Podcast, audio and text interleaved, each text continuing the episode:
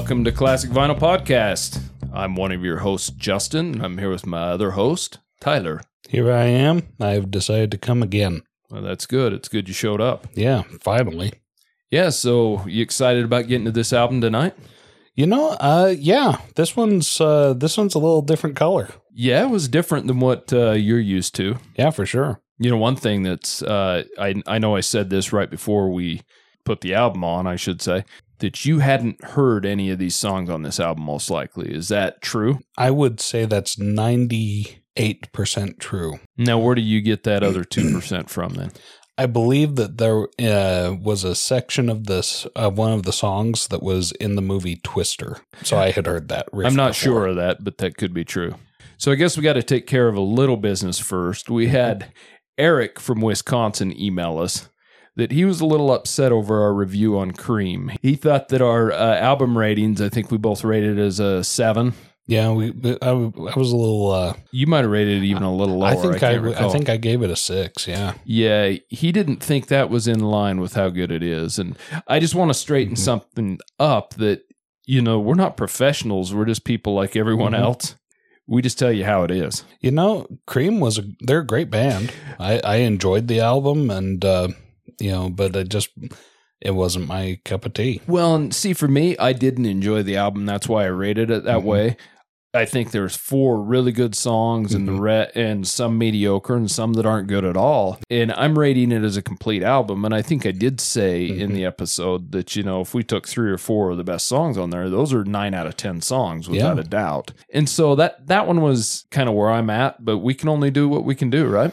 Yeah, I, I guess maybe they put together this cream of the crop band and I expected a little bit more. Well, I think they're singles that they released. Mhm. They're they're heavy rotation songs, and as you get into their later albums, I think. I mean, I'm not sitting here reviewing them, but I have listened to them, and I would rate some of their, you know, their last two albums a little better. So it is what it is. Sorry, Eric, but obviously you you have a much better opinion of them or of, at least of that album. Well, and of course, that's all it is is an opinion. It is what Mhm. it is, and we think what we think, and that's all Mhm. we're here to do, right? Yeah, and uh, once again, feel free to send us any kind of uh, criticism or you know if if you think we were unfair to past albums, call us out. Yeah, It's tell us. We'll we'll read them on air. We're not afraid. Mhm. We're not afraid to, uh, you know, if people disagree with us, Yeah. whatever, we're fine with it. It'll probably hurt my feelings. I'm pretty thin skinned. Yeah, maybe a little Yeah. bit. But that's why we're reviewing them. This is what our thoughts are on the albums, and we're just being honest. So it is. Yeah. what it is. Now, tonight's album is going to be interesting because we're getting to one of the, you know, one of the groups that's highly considered one of the first heavy metal or hard rock bands or or someone who really started that movement, I should say. And of course, that's Deep Purple. Yeah, this was a very heavy album. It really is, especially even for 1970s Mm-hmm. standards, but even for today's standards, it's it's a, a shock Mm-hmm. to the system. It's an album I've liked for quite a few years. You know, we obviously could have picked Machine Head, their Mhm. number one best selling album of all time, but In Rock to me is a, a better example of Mhm. You know the Mark II lineup. So okay. It'll be kind of interesting. Let me give you a mm-hmm. little history on Deep Purple first. They're an English rock band. They were formed in London in 1968. So they've been around for a little while. And a lot of the early songs they released, you know, on they have famously Mark 1, 2, 3, and 4 lineups, just kind of describing the different lineups Deep Purple had. And on their Mark 1 lineup, they were more in line with the sounds of the British, you know, the, the different bands coming Yeah. out of Britain. Hush was their first big song that come out, and it's nothing like the In Rock album. It's a completely different feel. You know, this was kind of the 1st Mhm. album for the Mark, not kind of, it was the first album for the Mark II lineup, the new lineup. They decided to go the heavy rock route. If that's what they were out to accomplish, they they did it. Oh yeah, they definitely hit the bullseye on that one. they are considered to be pioneers of heavy metal and hard rock. Them and you know Black Sabbath, especially. I think Mhm. more so Deep Purple is than Black Sabbath. I'd have to agree. These guys are much heavier than Black Sabbath was. You know the funny thing is though the band themselves Mhm. they dispute this and just see themselves as a heavy blues rock band. So You know, I, I can see that too. yeah, it's a little of both. And I think one Yeah. thing that sets Deep Purple, especially in the In Rock album that we'll get into, apart from other heavy metal, is the use of the organ in this. yeah. you know, Deep Purple, they've sold over 100 million albums worldwide. It's nothing to scoff at there. Mhm. I mean, they're a very popular band, even through all their different lineup changes and things. They've released 22 studio albums, a ton of live albums, compilations, reissues, everything like that. And like I stated earlier, they, you know, many people that know Deep Purple refer to their lineups as Mark 1, Mark 2, 3, and 4 just to describe. The original lineup, which was Mark 1, was consisted of Ritchie Blackmore on guitar, Rod Evans on vocals, Jon Lord on keyboard, Ian Paice on drums, and Nick Simper on bass. And on the Mark One lineup, they uh, recorded the first album, Shades of Deep Purple. It reached number 24 in the U.S. The Book of Taliesyn, and uh, Deep Purple, the self-titled album. Mhm. Also, the Mark One lineup, their big hit was Hush. It reached number four on the U.S. charts. Oh, And, and it is completely different music than this. And they also did a cover of Neil Diamond's Kentucky Woman that reached number 38 in the US. So those are kind of their big hits, you know, before they got to the Mark II lineup. Now, the Mark II lineup consists of Ian Gillan on vocals, Roger Glover on bass, and they actually replaced Evan and Simper. Mark II lineup is considered their most successful, their most you know, Mhm. well known and popular lineup. You know, they they released the album In Rock that we're going to do tonight, which it reached number four in the UK, number sixty six in the US. Fireball reached number one in the UK, number thirty two in the US.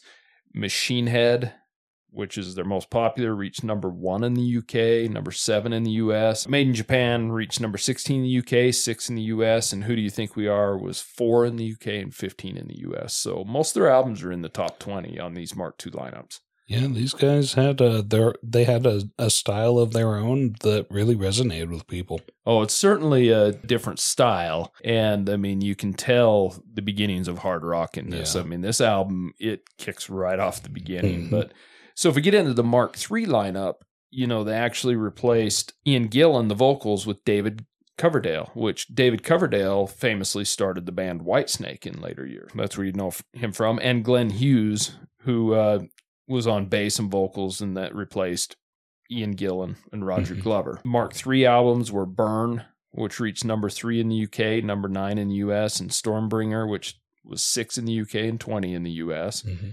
And then on the Mark IV lineup, you had Tommy Bolin on guitar, replacing Ritchie Blackmore, who had actually founded the group. Some people feel like that's kind of when the group ended in a Mhm. lot of ways, some don't. And they did have mild success. They released an album, Come Taste the Band, reached number 19 in the UK and number 43 in the US. So it wasn't too bad Yeah, it wasn't uh, a failure. you know there was multiple bands to and from Deep Purple that you Mhm. could, there's just a whole family tree feeding into Deep Purple. Too many to mention. Well, I it mean, sounds like. these these band members went other bands and they come from other bands and there there's a big family tree that you could do a whole episode on to Yeah. to go go into that. So it's a little deeper than we're going to go today.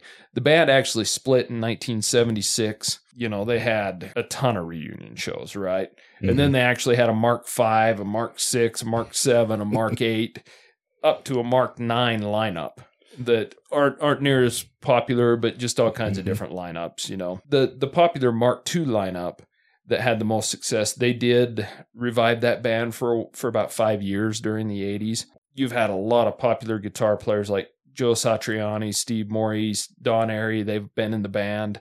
Ritchie Blackmore, Jon Lord, Paice, Gillan, Glover, Coverdale, Evans, Hughes, they were all inducted into the Hall of Fame in 2016 with the band. Pretty much all the band members from the early, you know, Mark 1 through Mark 4 were Mhm. inducted into the Hall of Fame with the band. It's kind of interesting. So you're ready to get to the album. I am. And now it's time for the album review. Okay, so Deep Purple in Rock. It was released on June 5th of 1970. It's the band's fourth studio album, but it was actually the first album recorded with the Mark II lineup, like we talked before. And once again, that's Ritchie Blackmore on guitars, Ian Gillan on vocals, Roger Glover on bass, Jon Lord on organ, and Ian Paice on drums. They recorded this album at various studios in the London area. Uh, they had multiple engineers Andy Knight, Philip McDonald, Martin Birch. And Martin Birch actually re- produced the rest of their albums up to 1976 after after this album. In Rock reached number four in the UK, which is pretty amazing considering how heavy this album is, which kind of Mhm. tells me the UK people were maybe ready for it more than the US was. Probably so. I mean, it did reach, it only reached uh, 43 in the US, which isn't bad. Certainly not in the top five like it did in the UK. You know, and this mainly was Deep Purple's attempt at recording heavy music after hearing Led Zeppelin's debut album because they thought this is heavy and we want to outdo that. Right. And that isn't disputed by them. I mean, Ritchie Blackmore says that's basically what they went in. You know, we need a heavier sound. Led Zeppelin's the Mhm. new sound. We want to be heavier than that. They accomplished it. yes, they did. There's no doubt about that. now the the cover of the album is kind of interesting. It's it's it features Mount Rushmore. It's a picture of Mount Rushmore, but instead of the presidents, it's got all the band members on the faces, you know, and that's where you get the Uh-huh. in rock. You know, I think it's kind of a double meaning, yeah, obviously. play on words there. And another interesting thing about all the songs on the album, no matter who wrote them, all the songs are credited to all fa- all five band members, which I like when groups do that Yeah. because it just it seems more like a group than having a storm ahead leader in a way, you know. Yeah. They had one single that was released not off the album but for the album which was Black Knight. It's obviously not contained on the album. That reached number 2 in the UK and number 66 in the US. And they funny enough they released the single the same day as the album, which is kind of strange. They Yeah. generally would release a single leading up to it to generate interest and things in in it, but they didn't do that. So, So, so how does the song Black Knight compare to the songs on this album? What would it is it a good example of what Deep Purple is? it is. together? It is. And we actually probably should have listened to that to review that, to review this, but Mhm. of course we're just reviewing the album. The one difference about the US album as opposed to the UK album is the opening song, Speed King, has like a one minute, it's kind of an instrumental intro, Mhm. and it's known as Woffle. W O F F L E. It is not included on the US album. So we didn't hear that because Yeah. that's what we listened to was the US vinyl. And it, it's kind of interesting. We'll have to listen to that one time. I've listened to it before, but Hmm. it's kind of neat just to have that on the song. Yeah, I, I guess I can understand why they would release the. Um, just to back up a, a, a second about releasing the single separate from the album. If you buy, I, I, maybe this is a way of the band like offering a gift to their listeners or their fans, like, hey, you know, we're not going to make you buy the single separate from the album. The single's going to fit with the album, so you're not going to have two copies of the same song. You're going to have something that complements. Yeah, and I mean that was commonplace Mhm. back then, especially in Britain. You know, the Beatles were common with it, where they'd release a couple singles and then release the companion album to it, but they wouldn't put those singles on the Mhm. album, right? So people would have to buy the singles if they Yeah. wanted them, but then they bought the album, they weren't buying the singles again. It- Mhm. a couple of things with the Beatles, like when they did Revolution as a single, Mhm. and then it was on the White Album, but it was a different version. So Yeah. that was kind of what you're kind of Yeah. playing to what you're saying Mhm. is they didn't want people buying that song Yeah. twice, and that's kind of what you know. I kind of like that in a way, Yeah. but then then at the same time,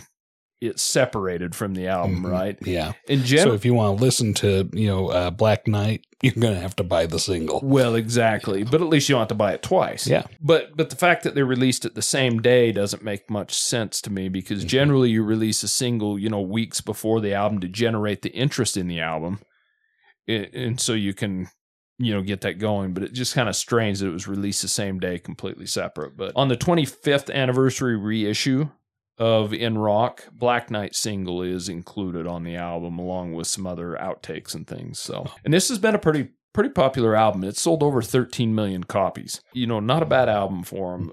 In fact, it is the only Deep Purple album that has a book written about it. Oh, really? It's called The Story of Deep Purple in Rock. I haven't read it. I think with their famous Mark II lineup and going to this heavy music, it, it was a Mhm. turning point, not only, especially for Deep Purple, but for music in general. I don't know what a lot of people say, but you know, it's funny that Deep Purple themselves refute the fact that they're the beginning of heavy metal because I think in a lot of ways, sit down and listen to this album if you haven't, and tell Mhm. me if you don't think this is different from everything else coming out in 1970.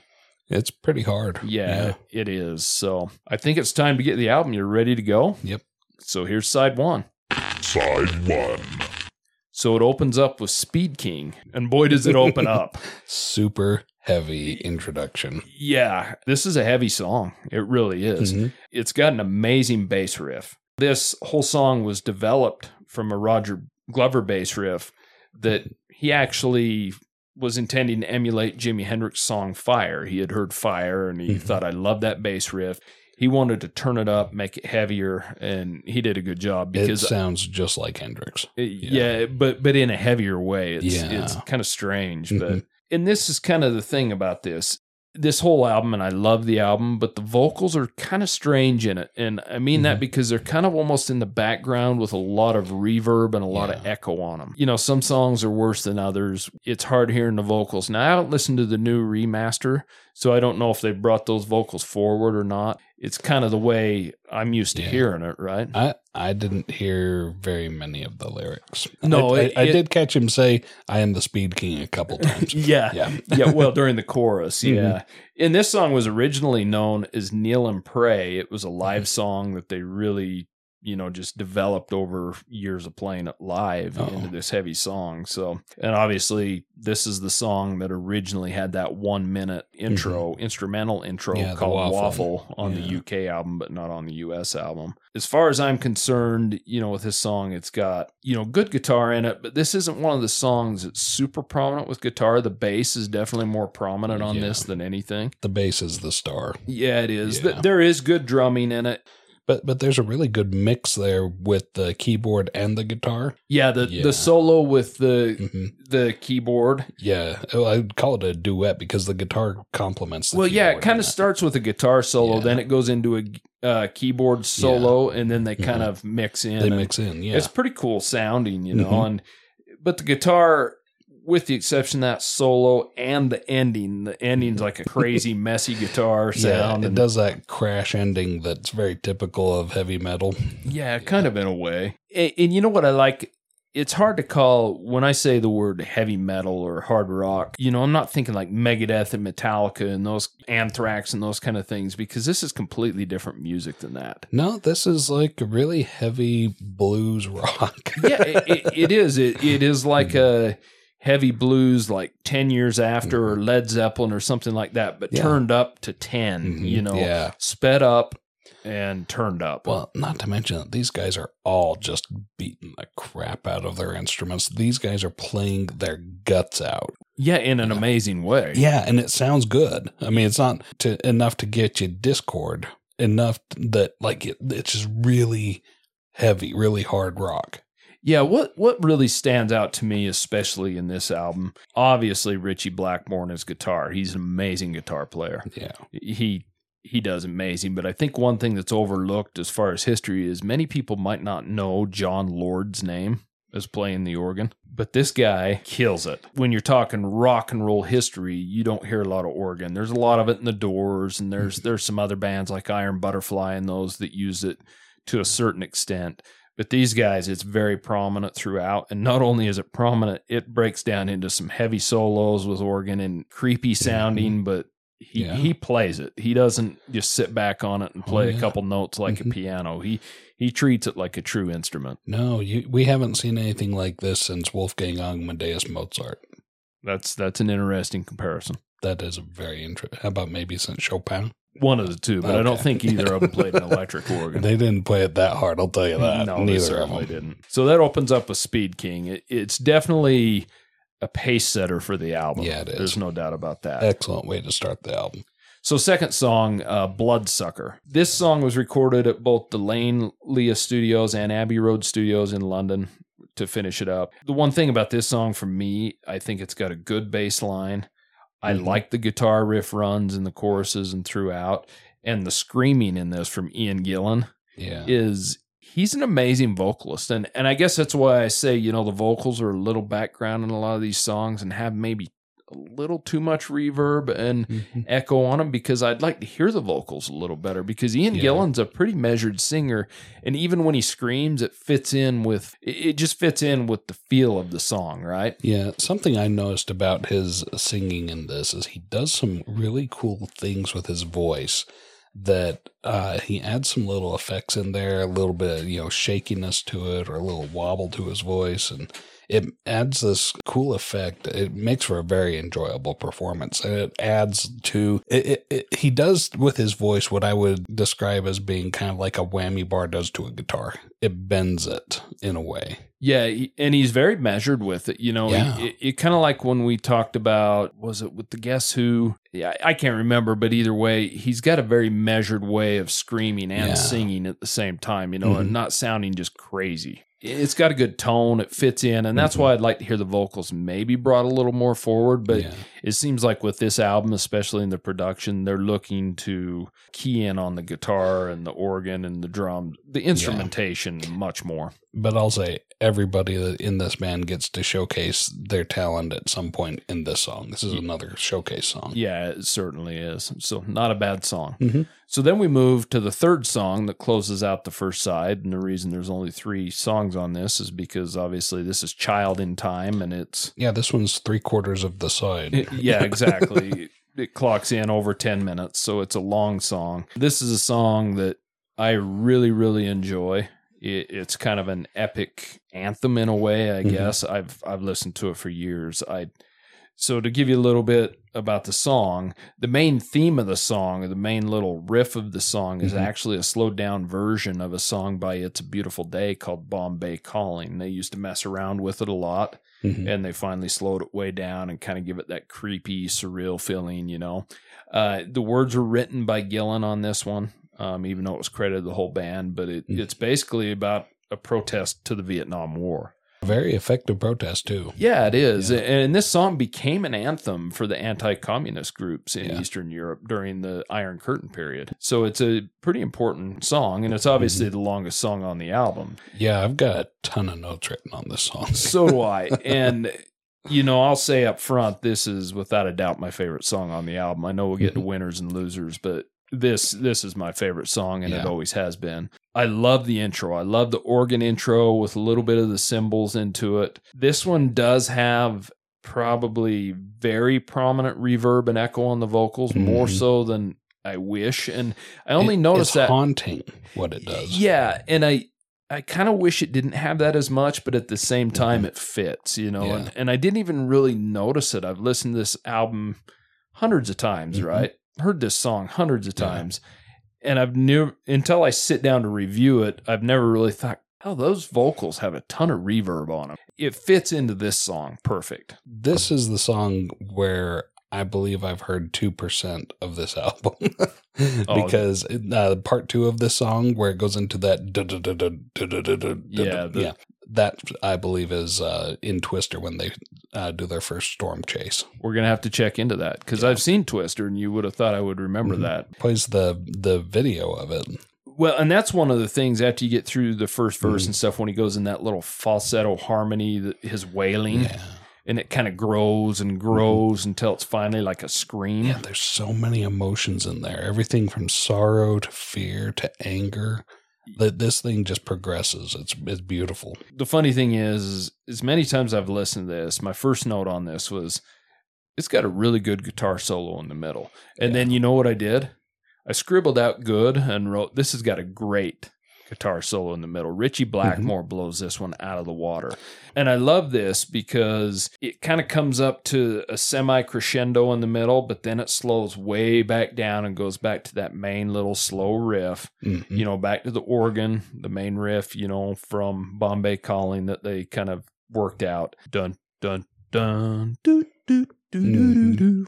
And it, it's kind of haunting in a way. I just love it. You know, the lines drawn between good and bad. This song, I could say a lot of things about it. I just absolutely love this. I love the wailing at the Mhm. end, especially. He goes absolute. Gillan Yeah. goes absolutely crazy at the end Mhm. wailing into a huge crescendo with organ solo and then he just ends it screaming and Yeah.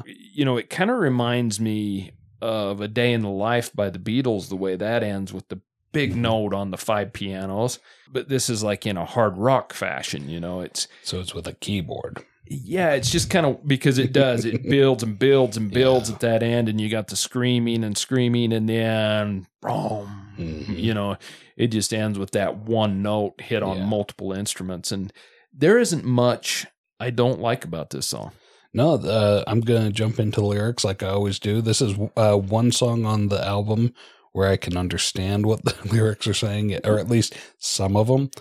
And it's very well written. Uh, the blind man shooting at the world. That's an excellent representation of war because it's just so dangerous that you've got a person who can't see what they're shooting at that's firing a lot of bullets. I mean, that's kind of a rhetorical statement and a literal statement, isn't it? I mean, it, it's got visionary lyrics, but they all Yeah. mean something too. Mhm. And that's one thing you notice through this. You've got a lot of like anti war songs and anti drug songs at the same time. And you True. wouldn't think of a hard rock band as being anti drug.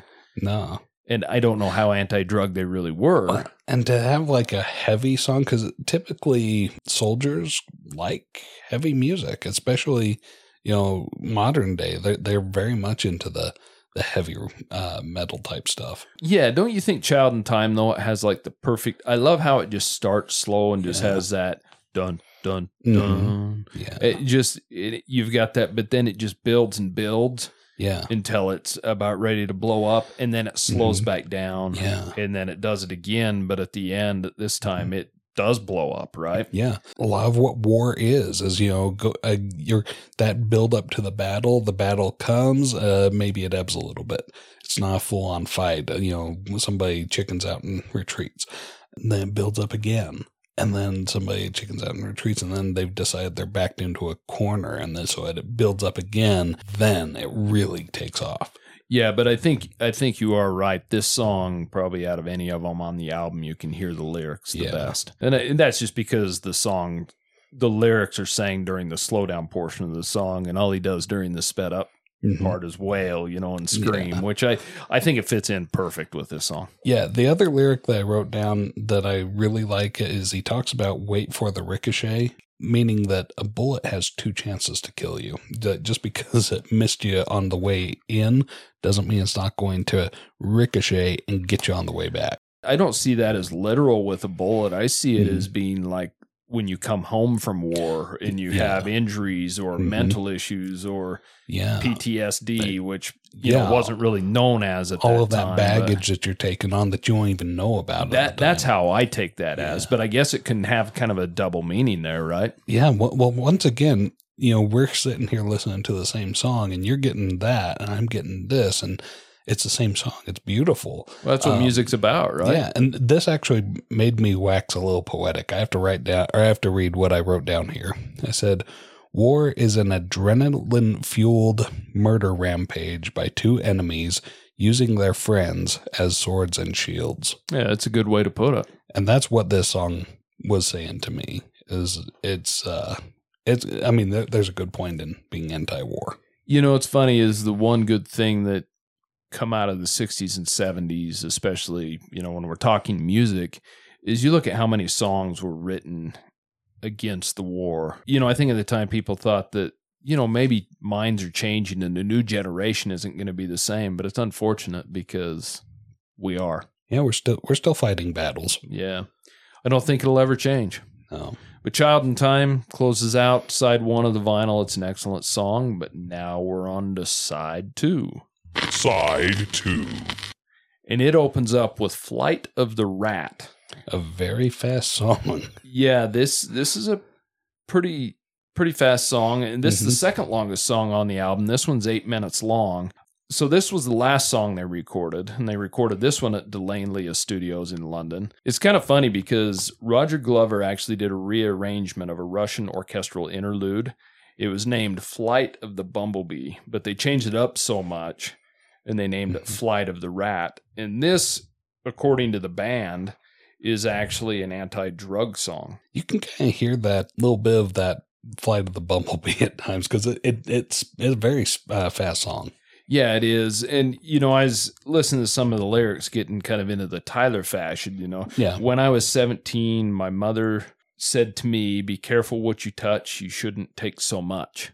So it's kind of interesting because it it does, you know, refer to drugs and taking certain things. And so, Mhm. you know, it's really interesting song. I really like the use of the organ in this. It's got really good guitar in this Yeah. song again, and then it gets amazing after the organ in the middle of the song. This song, if you want to really check out Jon Lord's amazing playing on organ, the organ solo in this is the best on this album, in my opinion. I believe that this this song's got some really excellent uh, performance. Once again, one of the things I think about this is uh, they have substituted drug abuse for drum abuse. Yeah, because it does have an amazing drum And solo he in beats the crap out of his drums. I feel it- so bad for that drum but set. in a measured way, and it sounds good. You know, and, that, and that's the, the thing is, I, you know, I'm- I, I say that drum abuse, but like, I just really would hate to be the drums after he's done playing. But boy, he plays them so good. Well, and I made one note on this song that Mhm. this is the best song musically on the album. Yeah, I think it's the song that shows off drums, the guitar, and the the organ, keyboards equally. A- And it's funny because in a lot of their songs they switch from a drum solo to a keyboard solo to a guitar solo to a keyboard and guitar solo and they Mhm. they mix it in but they make sure you get a taste of all of that. I jotted down. These guys played this song to pieces. Everything was smoking when they finished, including the studio, and maybe that's why they. Uh, this was the last one they recorded at that uh, De Lane Lea Studios. Uh, maybe the studio burned down because they started a fire with. Yeah, or they got kicked out. Uh, that could be too. Because one thing you can say about this music is I would say, you know, even look at Black Sabbath, okay? Mhm. This is one notch above Black Sabbath. Black Sabbath is a little slower and creepier. Yeah. This has got some serious runs. Some of it, Yeah. funny enough, some of these songs kind of remind me of what Judas Priest later did with their things. They, they Mhm. did something different with it, but it Yeah. it has that feeling to to me. Yeah, these guys show you just how quickly and accurately they can pick out every note and every like strike of the chord, whatever. It's it's awesome to watch these guys and listen to them. Whereas Flight of the Bumblebee uses the violin to do that. They do the same thing with the guitar in Flight of the Rat. Yeah, th- this is just an amazing song and one of my favorite on on Mhm. the album. I, I think, like I said, musically, it's the best song Yeah, as far as showcasing everything together, and it's just a good song. for sure. So we move on to the next song, "Into the Fire." This was written by Roger Glover. The lyrics is a warning against drugs, so Mhm. another anti-drug song. It's got an ominous marching beat to it that just you know continues to march, march, march. You know. Yeah, and I, to me, this this song is kind of muddy sounding. Mhm. it, it's not i don't know if it's not mixed well or or whatnot to me there's nothing really great about the song the the guitar's not great in it there's Mhm. nothing that really showcases it the organ's not super great the drums aren't great it's just kind of a muddy sounding Mhm. mix Th- there is something about this song that reminds me of the Doors, really and it's probably the keyboard. you think i would like that because i'm such a big fan of the doors Yeah. but i'm not a fan of this song I, know, and that's what I, I feel bad saying that to you. Because I know how dearly Jim Morrison sits within your heart. So Well, I wouldn't say Jim Morrison sits dearly within my heart. You know, in fact, as Mhm. the years went by, I'm more of a Doors fan than I am a Jim Morrison fan. And I know Mhm. that sounds strange, but you know, Jim Morrison doesn't exist without the Doors, and the. Doors wouldn't exist without Jim Morrison. They're same being, so Mhm. it's kind of a full package, you know. and this song reminds me of the Doors for some reason. Well, and that's fine. You know, it, it could. I, I just think for me, musically, this didn't stick out and it's really Mhm. muddy sounding to me. Not bad, just Mhm. not great for me. Yeah, there was some, something a little "Come on, baby, light my fire" about this song, but yeah, Well, um, maybe that's because it's called Into the Fire. You're not just thinking it. about fires. that's true.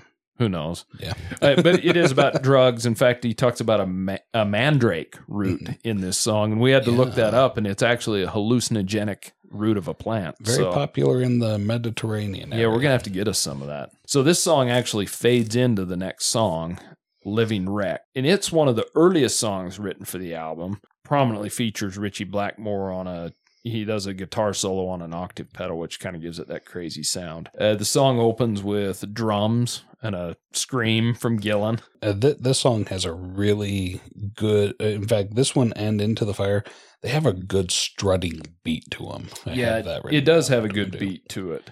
Th- th- Uh, these two are a good pair to put together. it kicks into an instrumental break in the middle, which is okay. Mhm. It's not the strongest on the album as far as I'm concerned, but it's pretty good. some warped organ sounds that are pretty Yeah. darn good. And the, the distorted guitar in the main riff is is good. It's not, you know, Blackmore's best work, but it's pretty good.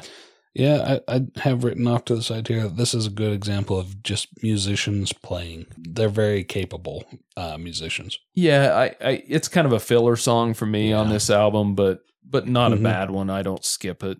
You know, it, Yeah. it sounds to me like Living Wreck is about an untidied and an untidy and strange woman.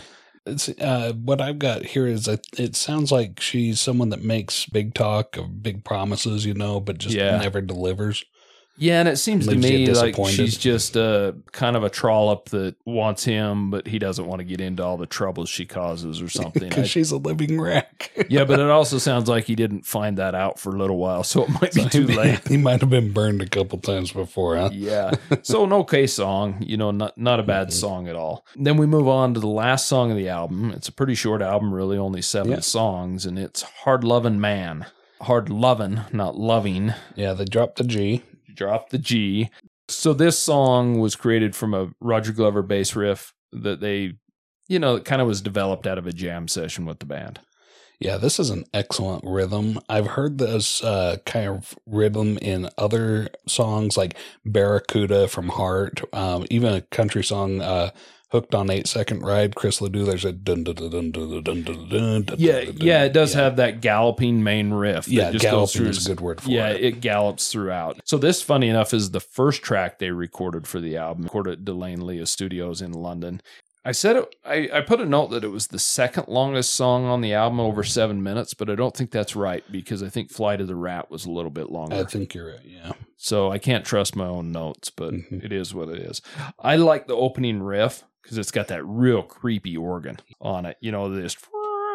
And just And of the seven minutes, most of it's instrumental. It didn't sound like an organ that I just did there. No, it sounded more like a, a rat flying. Yeah, it's got a really good guitar solo in the middle, and Gillan again in this this song screams screams his head off, but it fits in perfect. It's got a good breakdown in it, and it's got crazy, crazy ass mm-hmm. guitar at the end from Blackmore. And according to legend, he did that to irritate the producers. You know, I, I can believe that because there's like some sort of. I, I wrote down here the guitarist didn't know the song ended, so the rest of the band started playing again. Well, apparently, you know, according to legend and from what Blackmore saying, he was just rubbing his guitar strings against the wall and the window frame and the door frame and just causing all kinds of chaos. And, you know, it's funny because it seems to fit. I mean, it's Yeah. a crazy ending, but it, Mhm. it still seems to work. Yeah, um, there was a, a little bit of discord with the keyboard in the middle that I, I felt was hard on the ears. But once again, it's just a really hard playing on it. It, it's funny because we said it before, but that's what's funny about these songs is they're so heavy and driven fast for the most part. You know, there's not a slow song on this album. Oh no! Child in Time is probably the closest thing to a slow, but it's just got slow sections. Mhm. Then you throw the organ in, which, you know, the Doors are one of the, you know, going back to them, one of the best known groups Mhm. to utilize the organ.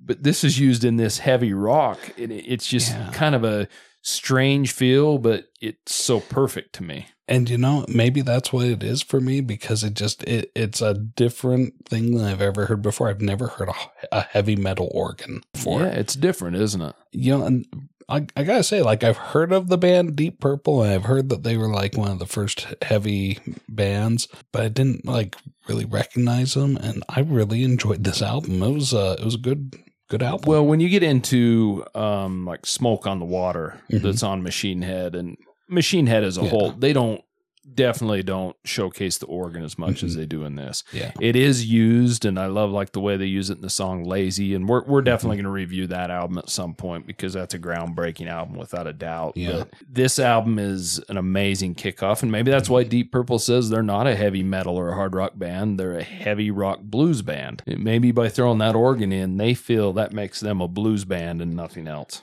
Call it what call it what you will. I've always enjoyed the album. It is what it is. Well, I've certainly enjoyed this album myself. So, do we want to get to winners and losers? Let's do it. Winners and losers. So, what would you say are your favorite songs on the album? And what would you say are your least favorite songs on this album? You know, I, I'm right in with you. I'm sure. Let's Uh, see. Child in Time is my top favorite. That that was uh, everything I could have hoped for in a song. It didn't feel like 10 minutes, felt a lot shorter, and maybe it just because I, I like the message of it, I like the tone of it. Like your dad, I think I myself am a pacifist hippie.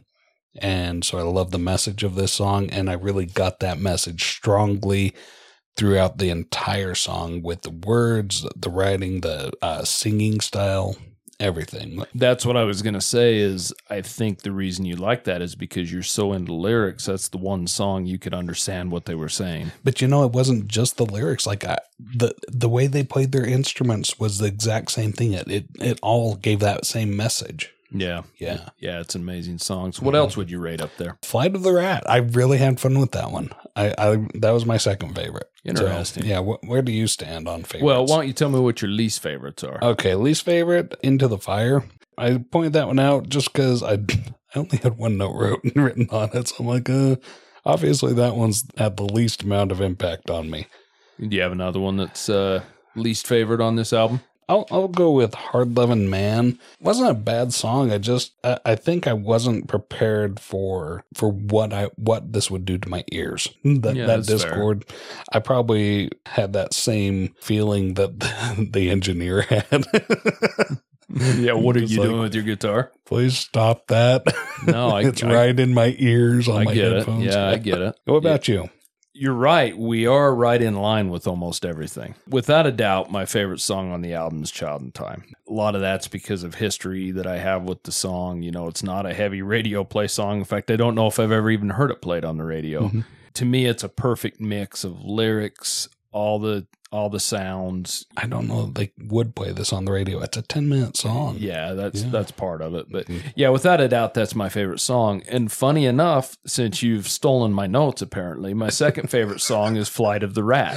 Maybe I just really like your dad. And it's a really close second to Child in Time because I think Flight of the Rat, like I said earlier, is better musically. And I don't mean mm-hmm. that it's not a better song, but I just think that it's more prominent in the guitar solo, the organ solo, the drum solo. It's Mhm. just more prominent in this. And, and I probably Yeah. like Child in Time a little more because of my history with it and Mhm. because of the meaning behind it Yeah. and, and because of the variety of the length of the song, right? Yeah, but Flight of the Rat, I think, really showcases the the instruments, each individual instrument, as well as the the singing and the writing. Well, not I, I don't know about the writing because I couldn't really understand the words. I didn't need to.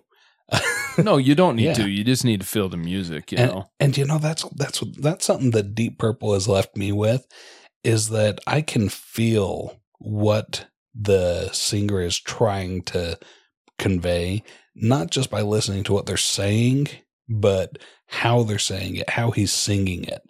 And that, that's something that Deep Purple has shown me that I'm going to carry on forever.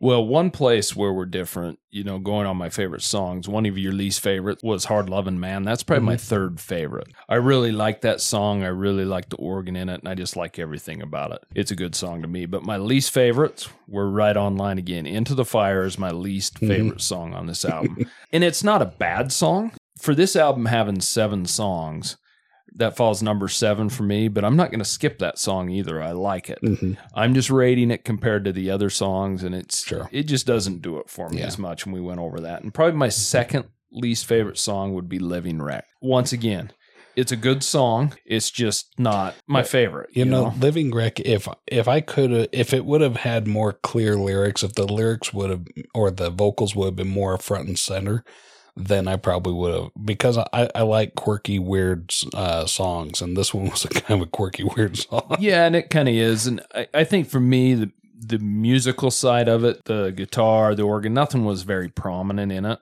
And when I say not very prominent, I mean compared to the other songs, right? Yeah, the I mean it's a Deep Purple song, but there's better Deep Purple on this album. Yeah, but this is a 40 minute album. Yeah, And I'm not going to, when I sit down and listen to this album, Mhm. or it's on my playlist or whatever it is while I'm working, you know, I don't skip any of the songs. I like every song on this album. So take it with a grain of salt for what are my least favorite because they Mm-hmm. these are not songs I won't listen to. I still enjoy them. So is it time to get to the album rating? Yep.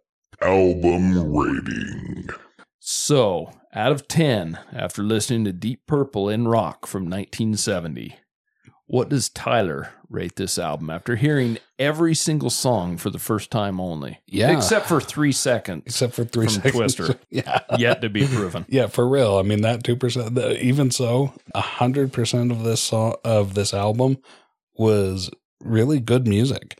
This was really good heavy rock, blues rock. Sure, I'll, I'll go with blues rock. Let's see. Is it my cup of tea? This, this is a British band, so is it my cup of tea? Mm, not a hundred percent my cup of tea. Still, with as much of a performance as they put on, I've got to go really high with them. Do I? I'll, I'll give them a nine. I was going to go with eight, but I'm going to give them a nine. That's higher than I thought you would. I, I Give thought. I was going to do lower, but you know, these guys, uh, they're a great band. And with, I think it's because they showed me how to listen to, to their, their, um, music, not by just listening for what the lyrics are saying, but how the lyrics are being said. You know, and that's really actually the reason that's surprising to me is, you know, we we kicked that off with Speed King, right? Mhm. And I'm I'm looking at you as we're listening to this, and I'm waiting for your reaction to be like, "Holy shit! What have, what have you got me listening to?" You know, we listened to Cream last week, and Mhm. Guess Who the week before. Now Yeah. now you've got this. You know, Yeah. Eric Clapton with the slow hand going into, yeah. I, I mean, so I, that really surprises me that you enjoyed it that much. yeah. But you know, it was a lot of fun. So Yeah. what about you? Where do you put this? Well, I think we're somewhat on the same wavelength on these.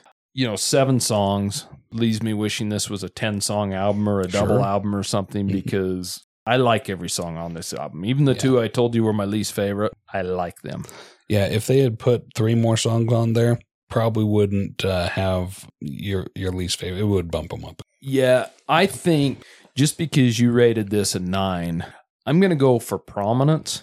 I'm going to go for the history of this album. I'm going to go for what it means to me Mhm. historically and what I think it means to music historically, Mhm. because I, I think it's the seed of what was to come for a Mhm. lot of heavy rock groups that whether you like them or not, and a lot of them I don't, right? Yeah.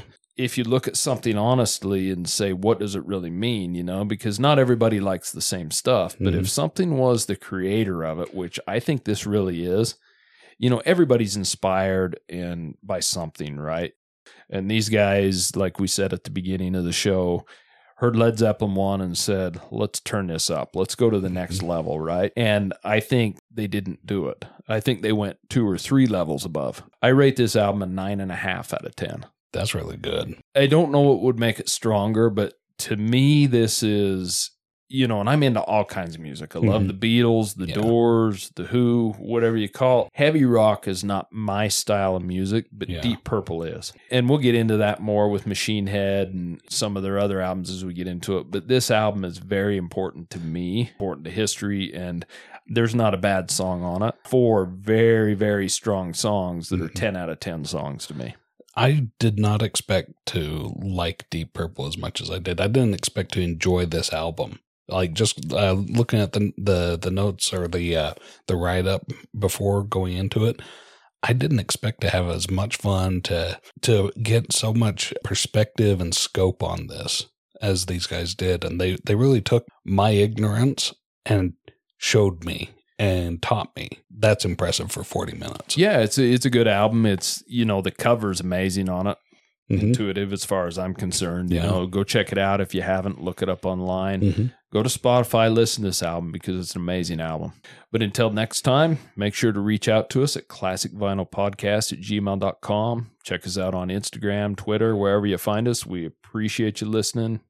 Like always, we welcome any comments, complaints, suggestions, suggestions for reviews, which we actually Mhm. do have a few emails in of albums we need to get to. We just had some lined out, but we will get to them, I promise.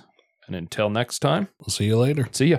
Thank you so much for listening to Classic Vinyl Podcast. And don't forget to subscribe on Spotify or Apple Podcast or wherever you listen to your podcasts. Follow us on Instagram at Classic Vinyl Podcast for updates and also share us with your music loving friends. Thank you.